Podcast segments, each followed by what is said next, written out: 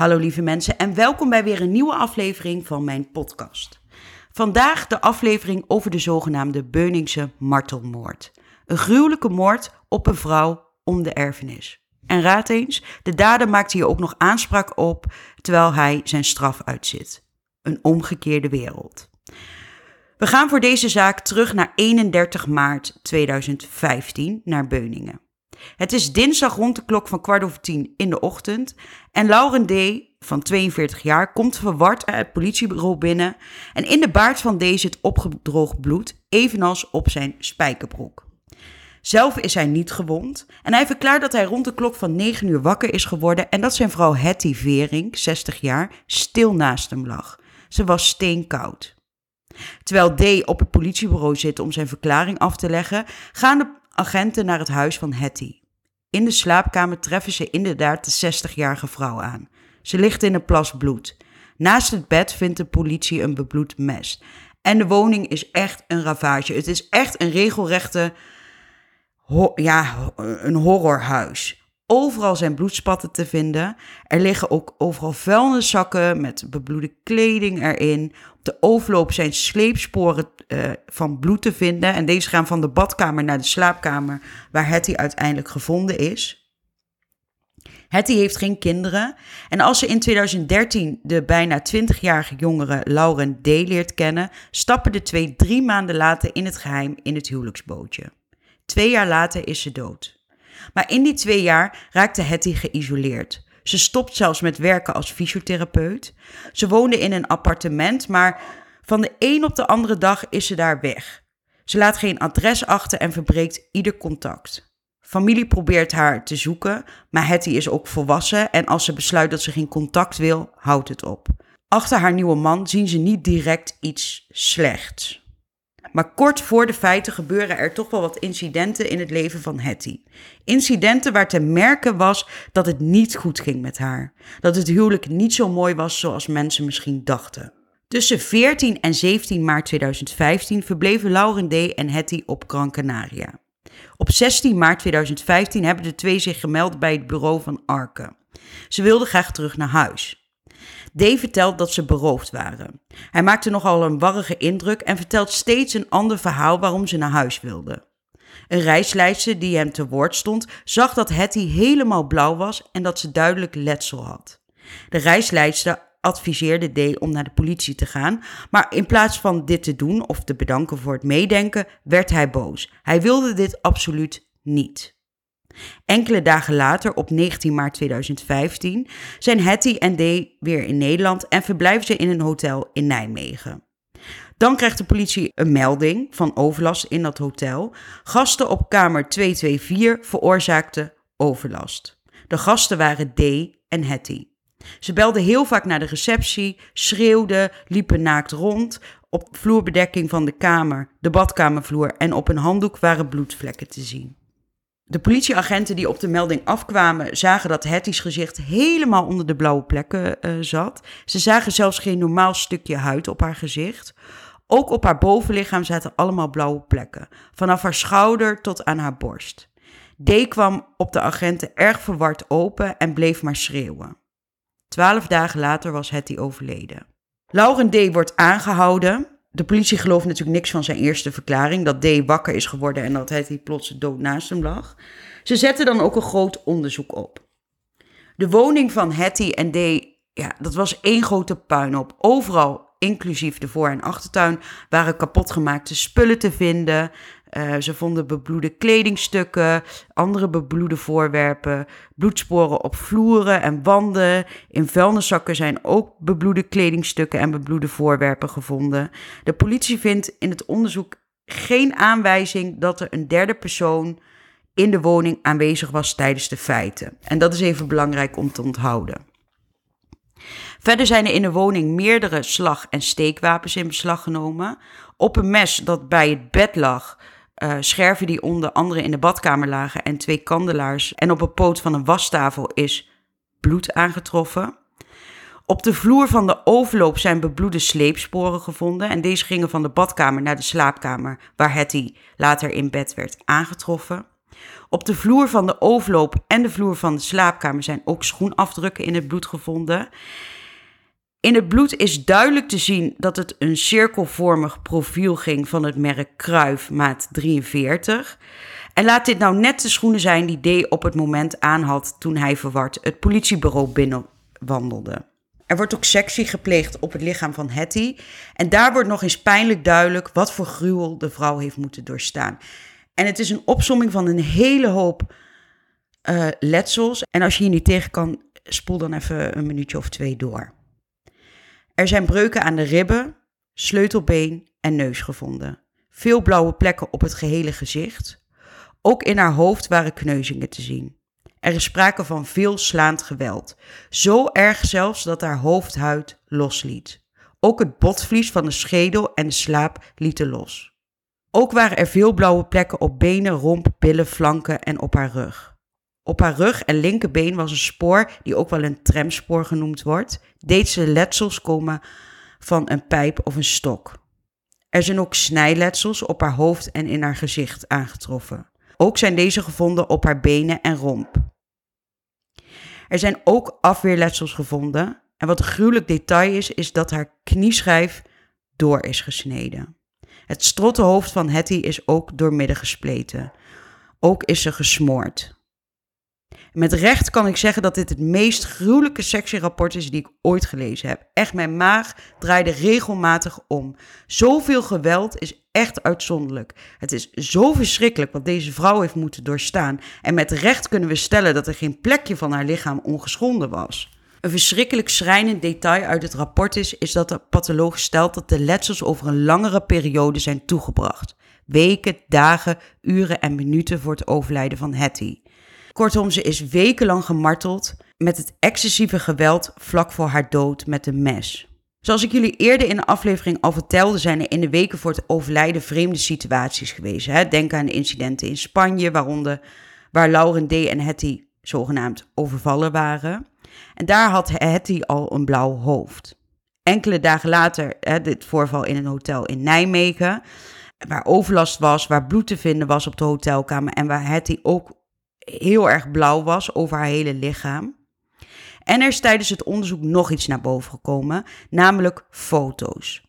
Op 24 maart 2015, enkele dagen voor het overlijden van Hetty, zijn er in de vroege ochtend om drie minuten voor half zeven twee foto's gemaakt. Eén foto is een soort selfie van Lauren D. En op de andere foto, deze is vier seconden later genomen, is te zien dat Hetty verwondingen heeft. Snij- of steekverwondingen op haar rechterbeen. En er leek ook bloed uit die wonden te lopen. Dat wijst er natuurlijk op dat Hetty weken voor haar dood al zwaar mishandeld werd. Dat heeft allemaal bijgedragen tot haar uiteindelijke dood. Deze vrouw is echt door een hel gegaan. Het is echt te gruwelijk voor woorden. Eigenlijk zijn er niet genoeg woorden om uit te drukken hoe ernstig deze zaak is. Hoeveel geweld en ellende er hebben plaatsgevonden. Want dit gaat echt al je voorstellingsvermogen te boven.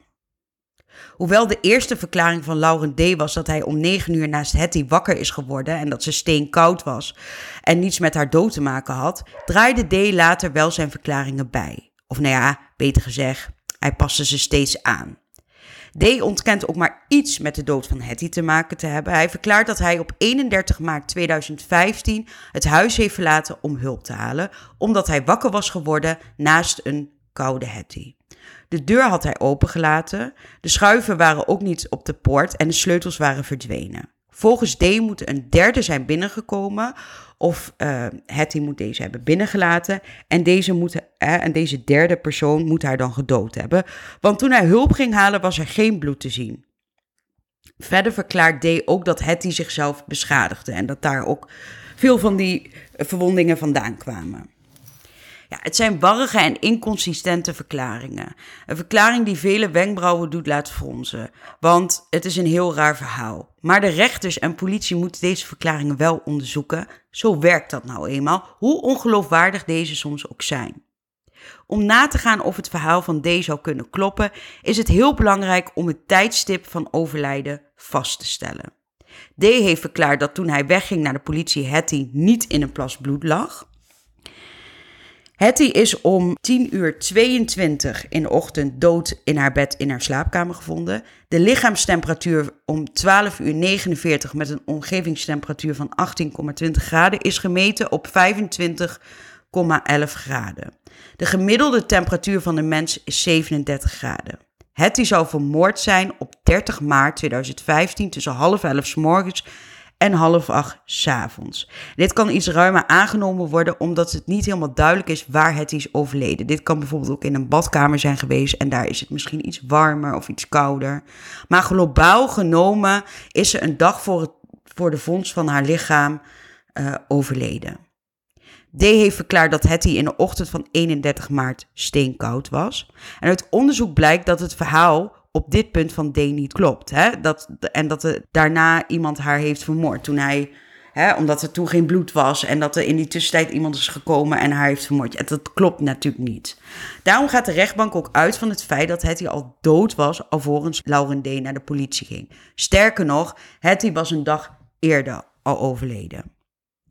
Verder heeft Lauren D. verklaard dat de oudere verwondingen die tijdens de sectie naar voren zijn gekomen niet door een mishandeling kwamen, maar door Hetty zelf. Ze zou zichzelf beschadigen. Er is door de politie ook een uitgebreid onderzoek gedaan naar deze verklaringen. Hiervoor heeft de politie onder meer de dagboeken van Hetty onderzocht. En ze hebben een voice recorder onderzocht. En er waren dus ook foto's. En uit dit materiaal is niet gebleken dat Hetty zichzelf zou verwonden. En kunnen we de verklaringen van D naar het Rijk der Fabelen sturen. Sterker nog, de patholoog heeft in zijn rapport geschreven dat de eerdere verwondingen door iemand anders dan Hetty zijn aangebracht. Verder wordt het ook duidelijk aan de hand van alle verklaringen en gebeurtenissen voor de dood van Hetty dat ze mishandeld werd door Lauren D. Er is natuurlijk ook onderzoek gedaan aan de kleren eh, en aan het lichaam van Lauren D. Want hij verscheen onder het bloed op het politiebureau. Hij had gedroogd bloed in zijn stoppelbaard. Hij had een bebloede spijkerbroek aan. Maar hij had zelf geen verwondingen. Er wordt onderzoek gedaan naar de afkomst van het bloed. En deze blijkt van Hetty te zijn. Op zijn lichaam wordt alleen zijn eigen DNA natuurlijk en het DNA van Hetty gevonden. En dit is op het lichaam van Hetty hetzelfde. Daar wordt alleen haar eigen DNA natuurlijk en het DNA van Lauren D getroffen, niet van een derde. Dit DNA is onder meer onder de nagels van Hetty gevonden. Dat komt daar waarschijnlijk terecht toen ze um, ja, de aanval van Lauren D. heeft proberen af te weren. De rechtbank is er dus van overtuigd dat D. in de weken voorafgaand aan de dood van Hetty haar ernstig heeft mishandeld en dit tot haar dood heeft geleid. Hetty is weken gemarteld tot ze uiteindelijk overlijdt aan de terror. Een verschrikkelijke dood, een dood die nauwelijks voor te stellen is. En de vraag die toch steeds in mijn hoofd blijft rondsproken: waarom heeft niemand ingegrepen? Het is nou niet dat ze weken in huis opgesloten zaten. Er zijn meerdere mensen geweest die de verwondingen van Hetty hebben gezien, waaronder de politie in het hotel in Nijmegen. En ik kan niet snappen waarom niemand heeft ingegrepen. Dan moeten we het ook even verder hebben over de psychische toestand van Lauren D. Want dat is ook wel een ding wat meespeelt in deze zaak. Getuigen verklaren dat D last heeft van achtervolgingswanen. En dit wordt ook bevestigd door de broer van D. Tijdens de relatie met Hetty werden deze wanen sterker. Ook uit buurtonderzoek blijkt dat in de weken voor het overlijden van uh, Hetty D zich steeds verwarder gedroeg. Hij werd onder invloed op straat gezien in zijn badjas, in de tuin in zijn badjas terwijl hij verdwaasd rondliep. Um, hij zag er op dat moment heel erg verwaarloosd en verward uit. De woning zag er ook verwaarloosd uit. Voor de ramen in de woning was troep opgestapeld. De gordijnen waren dichtgeknoopt. Uh, liep regelmatig te schreeuwen in de tuin. Hij sprak willekeurige mensen aan. Hij hielp mensen aan zonder reden. En op de dag van het aantreffen van Hetty is hij rond kwart over tien dus op het politiebureau binnengekomen. Hij was overstuur en hij begon zijn relaas. En hij zei, en dit is echt heel warrig, nu moet het stoppen. Hoe is het mogelijk dat de AIVD ons niet op Schiphol heeft opgevangen? Op Gran Canaria was het ook al fout gegaan. Ik ben bedreigd, mishandeld en ze hebben mij verkracht. Ook vertelde hij in dit relaas dat Hetty gedwongen werd om s'nachts wel eens de deur open te maken en dat hij vannacht mishandeld was. Hij zou daarbij op zijn hoofd zijn geslagen en hij zei dat hij bont en blauw was. Nou, het lichaam van deze ook onderzocht en er zijn geen sporen van mishandeling aangetroffen, noch sporen die duiden op verkrachting. Het is duidelijk dat D erg in de war was. En de weken voorafgaand aan de moord van Hattie, dat het eigenlijk steeds erger is geworden. D heeft verder ook verklaard dat een derde persoon Hattie in de woning om het leven zou hebben gebracht. Nou, de politie heeft dit scenario natuurlijk ook onderzocht. Er zijn camerabeelden in de buurt van het huis uh, bekeken, de buurtonderzoek gedaan. En daaruit blijkt niet dat er andere mannen rondom de woning zijn geweest. Kortom, het alternatieve scenario van D klopt niet. Er zijn geen derden die iets te maken hebben met de dood van Hattie. Ik zal jullie even een opsomming geven van de feiten die er tot nu toe tegen Lauren D. liggen. Er heeft geweld plaatsgevonden tegen Hetty gedurende een lange periode. In de woning zijn geen sporen van derden gevonden. Verder zijn er ook geen aanwijzingen dat derden iets met de dood van Hetty te maken hebben. Er zijn bebloede voorwerpen in huis gevonden. Deze passen bij de gevonden letsels van Hetty. Er zijn bebloede kleding en voorwerpen gevonden in vuilniszakken. Er is bloed van Hetty op het gezicht en de telefoon van D gevonden. Verder zijn de, uh, handen en onder de nagels van Hetty DNA van Lauren D gevonden. En D was in de periode voor de feiten ernstig in de war. Door al deze feiten vinden de rechters dat D verantwoordelijk is voor de dood van Hetty. D is verantwoordelijk voor de mishandelingen van Hetty in de periode van 19 tot 31 maart 2015. En deze mishandelingen hebben tot de dood van Hetty geleid. Maar ja, dan rijst de vraag: is het moord of doodslag? Hè? Is de voorbedachte raden in het spel? En opvallend is, is dat de rechters zeggen dat er geen aanknopingspunten zijn voor moord. Dus er is sprake van doodslag. Maar in deze zaak is het niet zo makkelijk, want is D toerekeningsvatbaar? Natuurlijk gaat de verdediging hiervan uh, proberen uh, gebruik te maken. Is D ontoerekeningsvatbaar? En kan gezegd worden dat hij de feiten niet met opzet gepleegd heeft. Nou, wel moet ik zeggen dat dat heel moeilijk en uitzonderlijk is uh, als de rechtbank daarin meegaat en een verdachte helemaal ontoerekeningsvatbaar verklaart. Maar voor deze vraag over de ontoerekeningsvatbaarheid pakken we even wat verklaringen van D erbij. Hij heeft verklaard dat Hetty in de week voor haar overlijden verwondingen had en dat ze bij wilde komen. Het ging niet goed met Hetty. Op 30 maart 2015 heeft hij twee washandjes en een kruk voor haar in de badkamer klaargezet. En vervolgens is D boodschappen gaan doen. Voordat hij later, op deze 30 maart 2015, naar de stad ging, vroeg hij wel eerst aan Hetty of hij wel kon gaan. Maar Hetty kon zelf lopen en vond het goed, al dus zijn eigen verklaringen. Verder had Hetty op 30 maart allemaal knopen in haar haar en D heeft toen nog een stuk haar eruit geknipt en weggegooid. En toen hij dus een dag later naast Hetty wakker wordt, voelde zij koud aan. Toen de telefoon niet werkte, besloot hij om naar zijn broer en moeder te fietsen en heeft hij hulp gehaald en is hij later dus naar de politie gegaan. En hij heeft verklaard dat hij die dag, toen hij wegging helemaal geen bloed in huis heeft gezien. De rechter zegt over deze verklaringen dat D zich ervan bewust was dat het niet goed ging met Hetty in de dagen voorafgaande aan haar dood. Dat hij zich op een bepaald moment ook wel om Hetty bekommerde. Daarnaast verrichtte D ook nog normale handelingen. Zo kon hij wel gewoon even boodschappen doen. Daarom zegt de rechter dat hij wel besef heeft in zijn handelingen. Dit komt voort uit zijn eigen verklaringen. Want er komen ook, dat zegt de rechter over zijn eigen verklaringen, want er komen nu ook rapportages van deskundigen. En deze zijn vaak doorslaggevend. De rechter vindt wel dat D er degelijk van bewust zou kunnen zijn dat de mishandelingen kans op de dood van Hetty hebben uh, gegeven. Dus Daarom zegt de rechtbank dat het om doodslag gaat. Hij wist dat door het slaan, door, hè, met allerlei voorwerpen en het snijden, dat de kans aannemelijk was dat hij die zou overlijden. Dus dat het om doodslag gaat. Uit rapporten van deskundigen over het welzijn van Lauren D., want dat is erg van belang in deze strafbepaling, blijkt dat D leidt aan een waanstoornis. Er bestaan verschillende soorten wanen uh, wanen waarvan ze zo bizar zijn dat deze niet bestaan. Dus denk bijvoorbeeld aan iemand die de duivel ziet of kentekenplaten die praten tegen een persoon met wanen. Maar bij D was dit niet het geval. Deze wanen zouden daadwerkelijke gebeurtenissen kunnen zijn die in het dagelijks leven zouden kunnen gebeuren. Maar dit is nog niet alles. Hij leidt aan een afhankelijkheid van alcohol. Hij heeft een persoonlijkheidsstoornis met narcistische trekken en hij heeft gebrekkig inlevingsvermogen en is erg krenkbaar. Hij leidt ook aan uh, psychoses en de deskundigen zeggen dat deze stoornis ook aanwezig waren tijdens het plegen van de feiten. En ze zeggen eigenlijk, er zijn drie scenario's mogelijk. Het eerste scenario is dat D onschuldig is. Nou ja, de rechter heeft bewezen dat dat niet zo is, hè, dat het om doodslag gaat. Dus het eerste scenario kan niet. Mhm. Tweede scenario, D blijft doelbewust ontkennen dat hij Hetty om het leven heeft gebracht. En het derde scenario, D is tijdens het plegen van de feiten zodanig in de psychose uh, geweest dat hij zich niet meer kan herinneren dat hij Hetty om het leven heeft gebracht. En de deskundigen zeggen dat het derde scenario het meest waarschijnlijk is. Dus dat D zich niet meer kan herinneren dat hij Hetty om het leven heeft gebracht. Nog waarom? En dan gebeurt er iets wonderlijks, want de rechtbank gaat volledig mee in de rapportages van de deskundigen en zegt dat D door zijn langdurige psychose volledig ontoerekeningsvatbaar is voor het doden van Hetty en daarom hoeft hij de gevangenis niet in.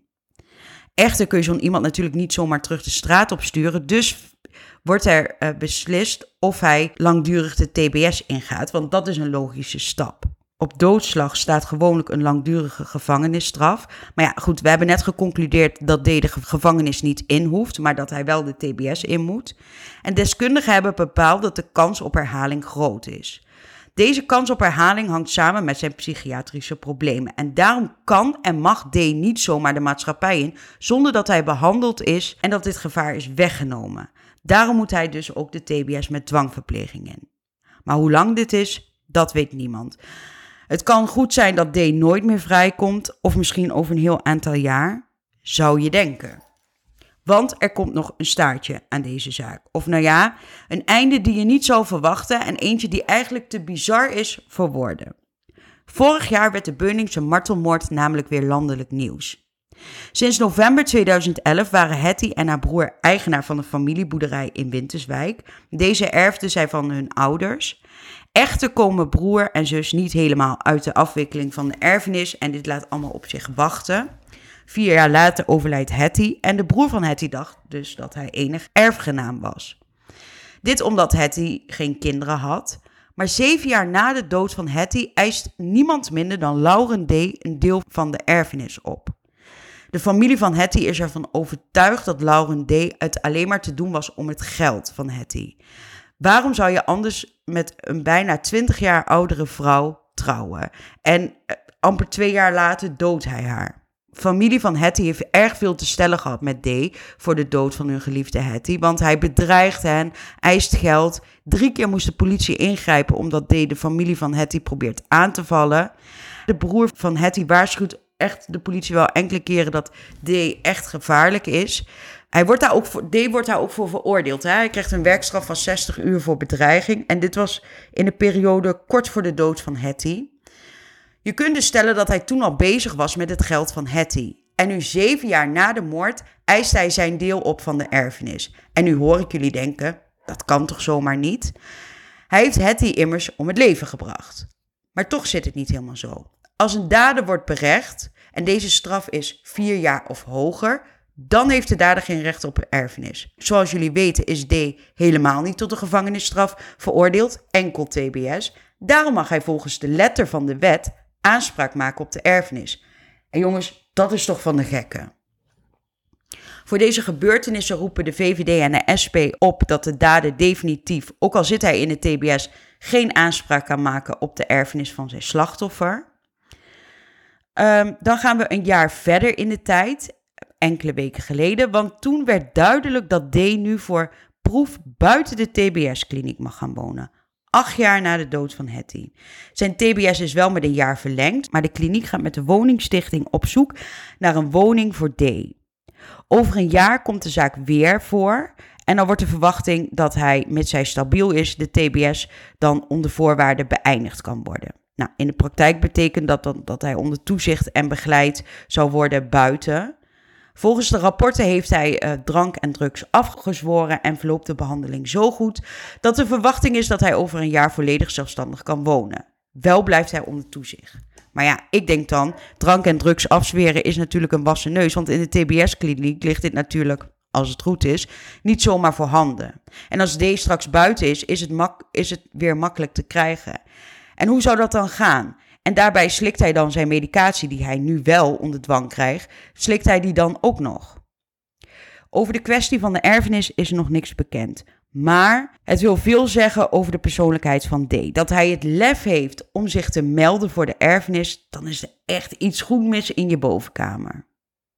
Dit was de zaak weer voor deze week. Benieuwd naar extra beeldmateriaal? Neem dan een kijkje op Instagram, Moorten in de Lage Landen. Volgende week ben ik er weer met een nieuwe aflevering. Bedankt voor het luisteren en tot dan.